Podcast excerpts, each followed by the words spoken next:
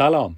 من کامران نیرو هستم و در این قسمت از پادکست جغد مینروا می‌خوایم درباره بیت کوین بیشتر کنجکاوی کنیم. بیت کوین به بیان ساده یک نوع پول دیجیتاله. شما می‌تونید این ارز رو مانند تراکنش های بانکیتون برای یک شخص دیگه ارسال کنید. با این تفاوت که دیگه بانک ها و مؤسسات مالی متمرکز یا حتی دولت ها هم از معاملاتتون با خبر نمیشن. در کل تعریف های مختلفی از این توکن شده که لزوما همه اونا درست یا کامل نیستند. یک ارز جایگزین، یک سیستم مالی موازی، یک روش جدید برای زندگی همه این تعریف ها درستن اما می‌تونن کامل تر باشن. به زبان ساده این ارز یک ارز دیجیتال مانند پول رایج کشور هاست و کارکرد عمدش هم انجام تبادلات مالی بین افراده. کارکرد عمده این ارز مشابه دلار آمریکا و ریال ایرانه.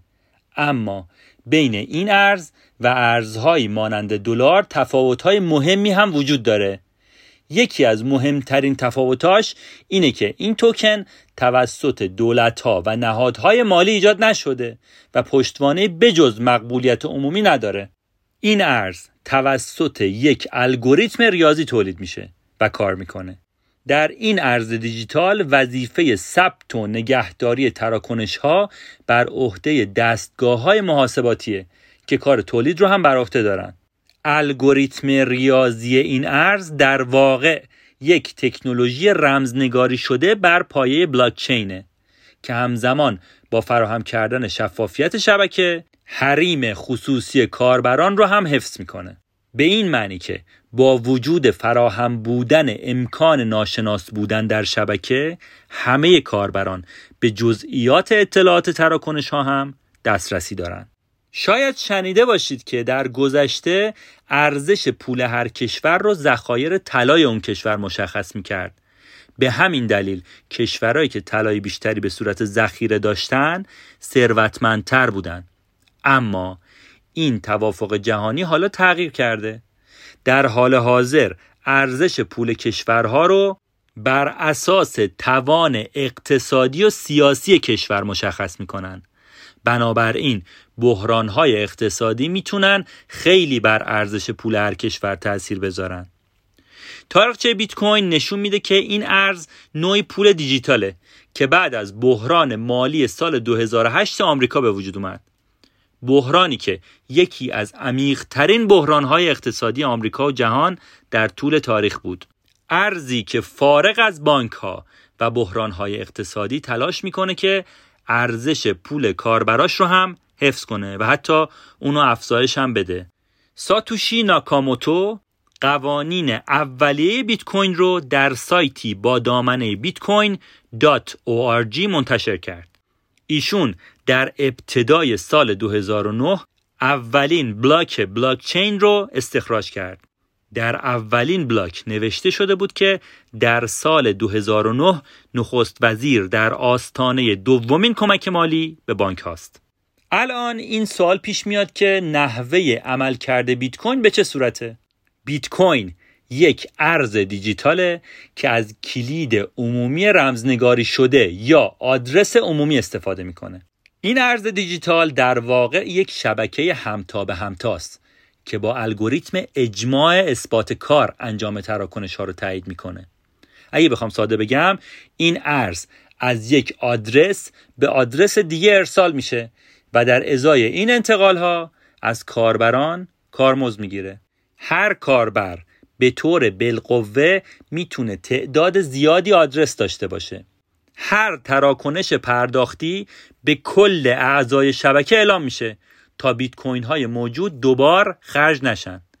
بعد از تایید توسط نودهای شبکه تراکنش توسط نودهای شبکه مهر زمان دریافت می‌کنن. تا اطلاعات کاملشون در بلاکچین ذخیره بشه. هر تراکنش با قدرت کامپیوتری و پردازشی بالایی ثبت میشه که بهش اثبات کار میگن. با استفاده از این قدرت پردازش این ارز یک شبکه پرداخت سریع و قابل اعتماد ایجاد می‌کنه که هر کسی می‌تونه از اون استفاده کنه. یکی از بهترین فرصت های سرمایه گذاری و کسب درآمد استفاده از تکنولوژی ها و بازارهای نوظهور هستند. به طور کلی روش های کسب درآمد از این ارز بسیار متنوع. کسب درآمد رایگان از بیت کوین تا سرمایه گذاری و نگهداری بلند مدت از جمله این روش هاست. ترید یا معاملات در بازه های زمانی کوتاه و سرمایه گذاری بلند مدت دو روش محبوب کسب درآمد از این رمزارزها هستند. تریدرها با کمک نوسانهای بازار تلاش می‌کنند تا از این طریق سود کسب کنند. البته هرچند که ایده اولیه این کار آسون به نظر می‌رسه اما نیازمند شناخت زیاد از بازار و آشنایی با انواع روش های تحلیل تکنیکال و فاندامنتاله ولی با وجود ریسک زیاد و میزان تلاش مورد نیاز زیاد برای این روش تا کنون برای تریدرهای زیادی سود زیادی رو در پی داشته و از محبوب ترین روش هاست. سرمایه گذاری بلند مدت در بازار هم مشابه ترید کردنه. با این تفاوت که در سرمایه گذاری بلند مدت مدت زمان بین معاملات خرید و فروش بین چند ماه تا چند ساله. برای مثال اگر در سال 2010 در بازار سرمایه گذاری کرده بودید الان چندین میلیون دلار سرمایه داشتید. اگه قصد دارید با سرمایه اولیه صفر از این رمز ارز درآمد داشته باشید یک سری روش هایی براتون وجود داره. برای مثال می‌تونید با دیدن تبلیغات کلیکی در سایت های مخصوص این کار درآمد کسب کنید. و یا حتی بلاگر حوزه بلاکچین بشید. روشی که برای کسب درآمد از این ارز انتخاب می کنید ریسک فعالیت، سختی و درآمدتون رو تغییر میده. با این حال دریافت بیت کوین رایگان این روزها به سادگی گذشته نیست و معمولا درآمد این کار هم چندان زیاد نیست. محبوب ترین راه کسب درآمد بعد از ترید و سرمایه گذاری استخراجه. استخراج بدون نیاز به دانش فنی خاص صرفا با راه اندازی یک دستگاه ماینر و نود استخراج و وصل کردنش به کیف پول بیت کوین امکان پذیره. اما در این روش هم ریسک های مختلفی وجود داره. برای مثال قوانین داخلی هر کشور برای استخراج. هزینه های بالای استخراج سختی شبکه بیت کوین که کار استخراج رو سختتر کرده و در نهایت هزینه های برق و دستگاه های خونک کننده استخراج در حال حاضر به دلیل قیمت بالای این ارز دیجیتال همچنان برای بسیاری از کاربران محبوبه و روش سرمایه گذاری می کنند. بیت کوین و دیگر ارزهای دیجیتال به کمک کامپیوترها و دانش فنی برنامه نویسی به وجود اومدن. یک واحد از این کوین در واقع رشته کد رمزنگاری شده و ثبت شده در شبکه بلاکچینه. این رشته کد همه سوابق تراکنش ها مشخصات همه واحد های ارز و گذشته معاملات رو تو خودشون ذخیره داره. برای اینکه بلاکچین بتونه اطلاعات جدید شبکه رو ثبت و ضبط کنه نیاز داره که به صورت منظم بلاک هایی برای ثبت اطلاعات بهش اضافه بشه. بنابراین استخراج به زبان ساده فرایند حل معادلات ریاضی بلاکچین برای اضافه کردن یک بلاکه. استخراج کننده یا ماینر کسیه که برای تایید تراکنش های شبکه و امنیتش توان محاسباتی و زمان فعالیت کامپیوترش رو اختصاص میده. کار دیگه ای که استخراج کننده می‌کنه ایجاد یک واحد جدید از بلاک از طریق انجام این محاسباته. در پایان شبکه در ازای خدماتش بهش پاداشی از همون رمز ارز میده. در حال حاضر پاداش استخراج یک بلاک در بلاک چین حدود 6 BTC هست. اما با توجه به سختی شبکه و رقابت بسیار زیاد معمولا ماینرها به استخرهای استخراج میپیوندند. در استخرها کاربرها توان پردازشیشون رو با همدیگه به اشتراک می‌ذارن. تا شانس بیشتری برای استخراج یک بلاک داشته باشند. در نتیجه پاداش بلاک بین ماینرهای استخر نسبت به سهمشون از پردازش استخر تقسیم میشه. همونطور که گفتم بیت کوین یک ارز دیجیتال بر بستر بلاکچین و اینترنته. بنابراین منطقی ترین راه خرید و فروش این ارز هم روش آنلاینه. البته افراد مختلف برای خرید و فروش راه های متفاوتی رو ترجیح میدن. برای مثال خرید از اشخاص. بعضی از کاربرها ترجیح میدن همونطور که این ارز عمل کردی همتا به همتا داره میزان ارز مد نظرشون رو هم از یک شخص حقیقی بخرن. اگرچه در این روش خرید بیت کوین بدون احراز هویت انجام میشه. با این حال این روش به خاطر کارمزد بالای شبکه برای انتقال لحظه ای چندان به صرفه نیست و روز به روز استقبال ازش کاهش پیدا می‌کنه. خرید از صرافی های داخلی. کاربرهای ایرانی بازار ارز دیجیتال می‌تونن با کمک از صرافی ها و پلتفرم های معاملاتی ایرانی این کوین رو خرید و فروش کنن. خرید و فروش در صرافی های خارجی. بخشی از کاربرهای ایرانی ترجیح میدن در بازارهای جهانی مثل بایننس خرید و فروش کنند داشتن عمق بازار بالاتر و انجام سریعتر معاملات از جمله مزایای صرافی های خارجی نسبت به بازارهای ایرانیه. البته شرایط تحریم کاربرهای ایرانی و امکان بلوکه شدن حسابهاشون ریسک استفاده از پلتفرم های خارجی رو به شدت بالا برده. و اونا را تبدیل به روشی نامطمئن برای کسب سود از بازار کرده. چند تا اپیزود در پادکست جغد مینروا هست که زیاد اسم بلاک چین رو توش آوردیم. الان شاید بپرسید که اصلا خود بلاک چین چیه؟ بلاک چین یک تکنولوژی برنامه نویسیه که به کاربران اجازه میده که اطلاعاتشون رو در یک شبکه غیر متمرکز حفظ و ذخیره کنن. تفاوت عمده بلاک چین با سایر تکنولوژی ها هم همین غیر متمرکز بودنشه. فرض کنید متنی قابل ویرایش رو به صورت آنلاین در اختیار چند نفر از دوستاتون قرار دادید. این مطلب همزمان توسط همه ویرایش میشه اما در نهایت شما یک خروجی دریافت می‌کنید. این مثال یک توضیح ساده شده ای از بلاکچین بود. تکنولوژی بلاکچین یا دفتر کل توضیح از ترکیب مفاهیم زنجیره و بلاک تشکیل شده. هر زنجیره بلاکچین شامل تعدادی بلاکه که اطلاعات و داده های اصلی بلاکچین در اون ذخیره شده. تداوم این بلاک ها یک زنجیره بلاکچین رو می‌سازند هر بلاک در بلاکچین سه بخش اصلی داره. یک اطلاعات مربوط به معاملات. و تراکنش های اخیر مانند زمان انجام تراکنش و مبلغش. دو بلاک مشخصات گیرنده و فرستنده ارز. سه اطلاعات منحصر به فرد بلاک که اونو از بلاک های دیگه متمایز می‌کنه.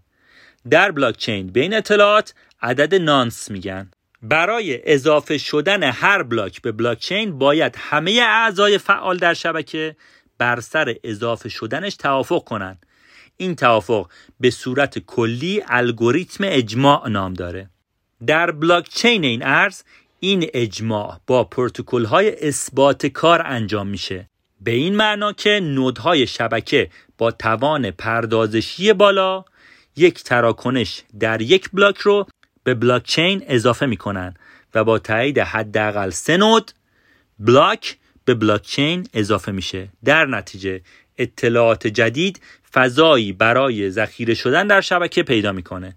الان با این توضیحات فکر کنم تا حدودی با عملکرد کلی بلاکچین آشنا شدید. اما برای اینکه درک کاملی ازش داشته باشیم باید با اصطلاحات رایج بیت کوین و بازار هم آشنایی پیدا کنیم. آلت کوین به هر ارز دیجیتالی غیر از بیت کوین آلت کوین میگن. کلمه آلت کوین از ترکیب دو کلمه آلترناتیو و coin تشکیل شده. آلت کوین ها به وجود اومدن تا جایگزین بیت کوین بشن و مشکلات فنی یا مقیاس پذیریش رو حل کنن. و به همین دلیله که به اونا کوین های جایگزین میگن. آدرس عمومی. آدرس عمومی یک رشته حروف و اعدادن که هنگام انجام تراکنش باید به فرستنده بدید. به این آدرس کلید عمومی یا پابلیکی هم گفته میشه. در واقع آدرس عمومی بیت کوین مانند شماره حساب بانکیتون عمل می‌کنه که حاوی مشخصات حسابتون و نشون دهنده موجودیتون در شبکه این ارزه با داشتن آدرس عمومی کیف پول یک فرد صرفا می‌تونه به یک آدرس ارز ارسال کنه یا موجودیشو مشاهده کنه. اما امکان برداشت از حساب با این آدرس وجود نداره. آدرس خصوصی. آدرس خصوصی یا همون کلید خصوصی یا پرایوت کی مانند رمز حساب بانکیتونه. این آدرس به کاربر اجازه میده که موجودی حسابش رو کنترل کنه یا از حساب بیت کوین خودش برداشت بکنه و همه یا بخشی از دارایی هاش رو برای شخص دیگه ای ارسال کنه. ASIC دستگاه های استخراج ASIC نام دارن ASIC ها مدارهایی هستند که قدرت بیشتری برای انجام محاسبات شبکه بلاکچین نسبت به CPU و GPU دارند. ساتوشی. بیت کوین رو شخصی به نام مستعار ساتوشی ناکاموتو اختراع کرد. اما ساتوشی فقط اسم خالق این ارز نیست.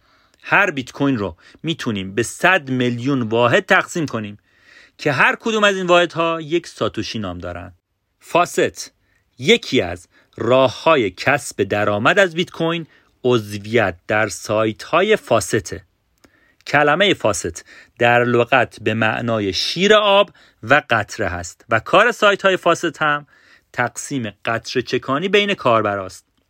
فاسد در گذشته یکی از راه های افزایش تعداد کاربرهای شبکه این ارز بوده.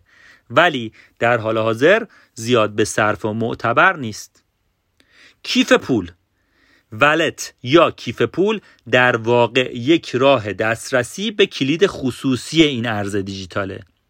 کیف پول های این ارز به سه نوع کیف پول آنلاین یا گرم کیف پول آفلاین یا سرد و کیف پول کاغذی دسته‌بندی میشن دو کیف پول بلاکچین و Trust Wallet از جمله کیف پول های آنلاین محبوب این ارز دیجیتال هستند از wallet های ارز دیجیتال به طور کلی معمولا برای نگهداری و مدیریت بیت کوین و آلت کوین ها استفاده میشه. هر نوع کیف پول ارز دیجیتال مزایا و معایب خاص خودشو داره. برای مثال بیشتر کسایی که هولدر بلند مدت هستن ترجیح میدن که ارز خودشون رو در کیف پولهای سرد و کاغذی نگهداری کنن. ولی تریدرها در مقابل از کیف های آنلاین استفاده می‌کنن. اینجا اگه یکم بیشتر درباره آلت کوین ها هم توضیح بدیم بد نیست. همونطور که گفتم آلت کوین ها ارزهای دیجیتالی هستند که تلاش می‌کنن با ارائه خدمات بیشتر نسبت به بیت کوین جایگزینش بشن. اولین آلت کوین نیم کوین نام داشت که در سال 2011 معرفی شد. نیم کوین هم مثل بیت کوین از الگوریتم اثبات کار استفاده می‌کنه و 21 میلیون واحد داره. ایده نیم کوین با مشارکت ساتوشی ناکاموتو و اندرسون شکل گرفت. در حال حاضر نیم کوین جایگاه 813 رو در بازار داره. آلت کوین های دیگه عملکرد بهتری نسبت به نیم کوین در بازار داشتن. در حال حاضر اتریوم دومین ارز دیجیتال بزرگ دنیاست که با ارائه خدمات قرارداد هوشمند توجه کاربران زیادی رو از trader ها گرفته تا برنامه نویس ها به خودش جلب کرده. اتریوم از سال 2013 فعالیتش رو شروع کرد. تا امروز بیش از 13 هزار توکن ارز دیجیتال به بازار معرفی شده که هر کدوم تلاش می‌کنن سهمی از بازار cryptocurrency رو در اختیار بگیرن. هرچند هیچ کوینی نتونسته جایگزین بیت کوین بشه اما همشون به بهبود کارکرد بلاکچین در زندگی واقعی ما کمک کردن.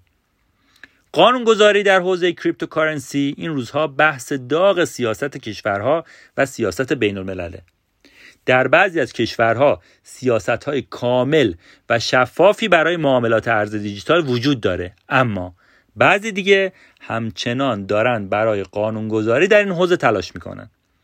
در واقع نیاز کاربران به شفافیت در این حوزه هر روز الزام قانونگذاری رو برای ارزهای دیجیتال بالاتر می‌بره. اینجا می‌خوایم قوانین معاملات ارز دیجیتال رو در چند تا کشور با هم مقایسه کنیم. در آمریکا به طور کلی خرید و فروش ارزهای دیجیتال در آمریکا قانونیه.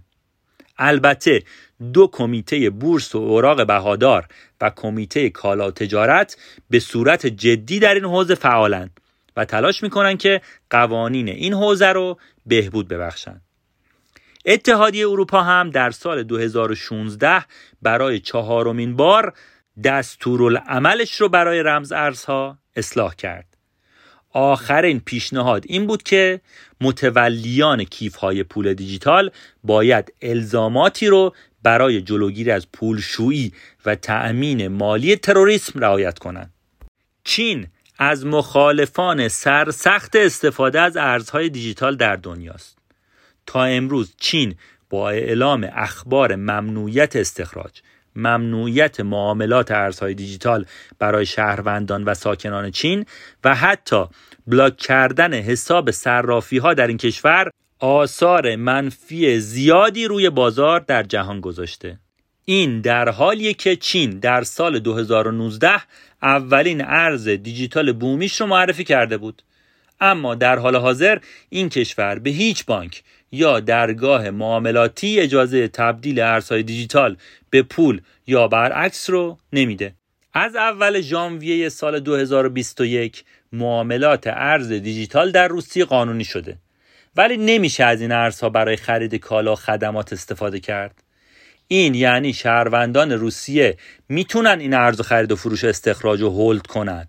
اما نمی‌تونن به عنوان ابزار پرداخت از اون استفاده کنن ولی خب سیاستگزاران روسیه در حال کار بر روی قانونهایی هستند تا از سرمایه گذاران غیر در برابر سرمایه گذاری های عجولانه در ارزهای دیجیتال محافظت کنند. در آخرین قسمت می‌خوایم چند تا نکته جالب درباره بیت کوین بگیم که احتمالا نشنیدید. کلا فقط 21 میلیون واحد بیت کوین وجود داره که استخراج همشون تا سال 2140 طول می‌کشه. تا امروز بیشتر از 19 میلیون واحد استخراج شده. یعنی برای استخراج 2.5 میلیون بیت کوین باقی مونده 120 سال لازمه. حدود 30 درصد از کل بیت کوین ها برای همیشه از دست رفتن چون که صاحباشون کلید خصوصی ارزهاشون رو فراموش کردن. در سال 2010 دو عدد پیتزا به قیمت ده هزار بیت کوین خریداری شد. احتمالا خریدار این پیتزاها تا آخر عمرش از این دست و دلبازیش پشیمونه. ارزش این مقدار بیشتر از 50 میلیون دلار الان. حدود یکونیم درصد از بیت کوین های کل شبکه در اختیار سازمان FBI امریکا قرار داره. FBI این ارزها رو با ضبط اموال صاحب وبسایت معاملات مواد مخدر راه ابریشم یا همون سیلک رود به دست آورده. داستان این سیلک رود هم خیلی جالبه. پیشنهاد می‌کنم سرچ کنید و داستانش رو بخونید یا یکم سب کنید یه اپیزود دربارش می‌سازیم. همه تراکنش ها غیر بازگشت هستند در سال 2016 یه نفر به جای 5 دلار حدود 137 هزار دلار انتقال داد که هیچ وقت پولش بر نگشت. بیت کوین به تنهایی بیشتر از 42 درصد از سهم بازار cryptocurrency رو در اختیار داره. البته این عدد چند وقت پیش بیشتر از 50 درصد بود اما با رشد آلت کوین ها این سهم تغییر کرد. ساتوشی ناکاموتو ممکنه که هر کسی باشه. خیلی از افراد شک دارن که این ارز دیجیتال ایده ناتو برای تغییر ساختار مالی دنیاست. اما شاید هم نباشه. مارکت کل این ارز در حال حاضر از ارزش سهام شرکت فیسبوک یا همون متا هولدینگ علی بابا و نتفلیکس بزرگتره.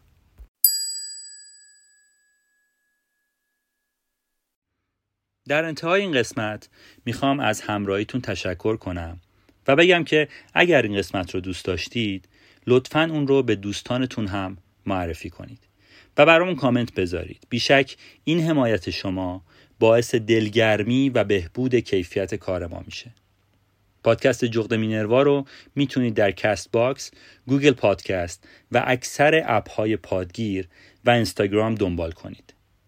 همه لینک ها رو هم می‌تونید در قسمت توضیحات ببینید. ممنون از همراهیتون.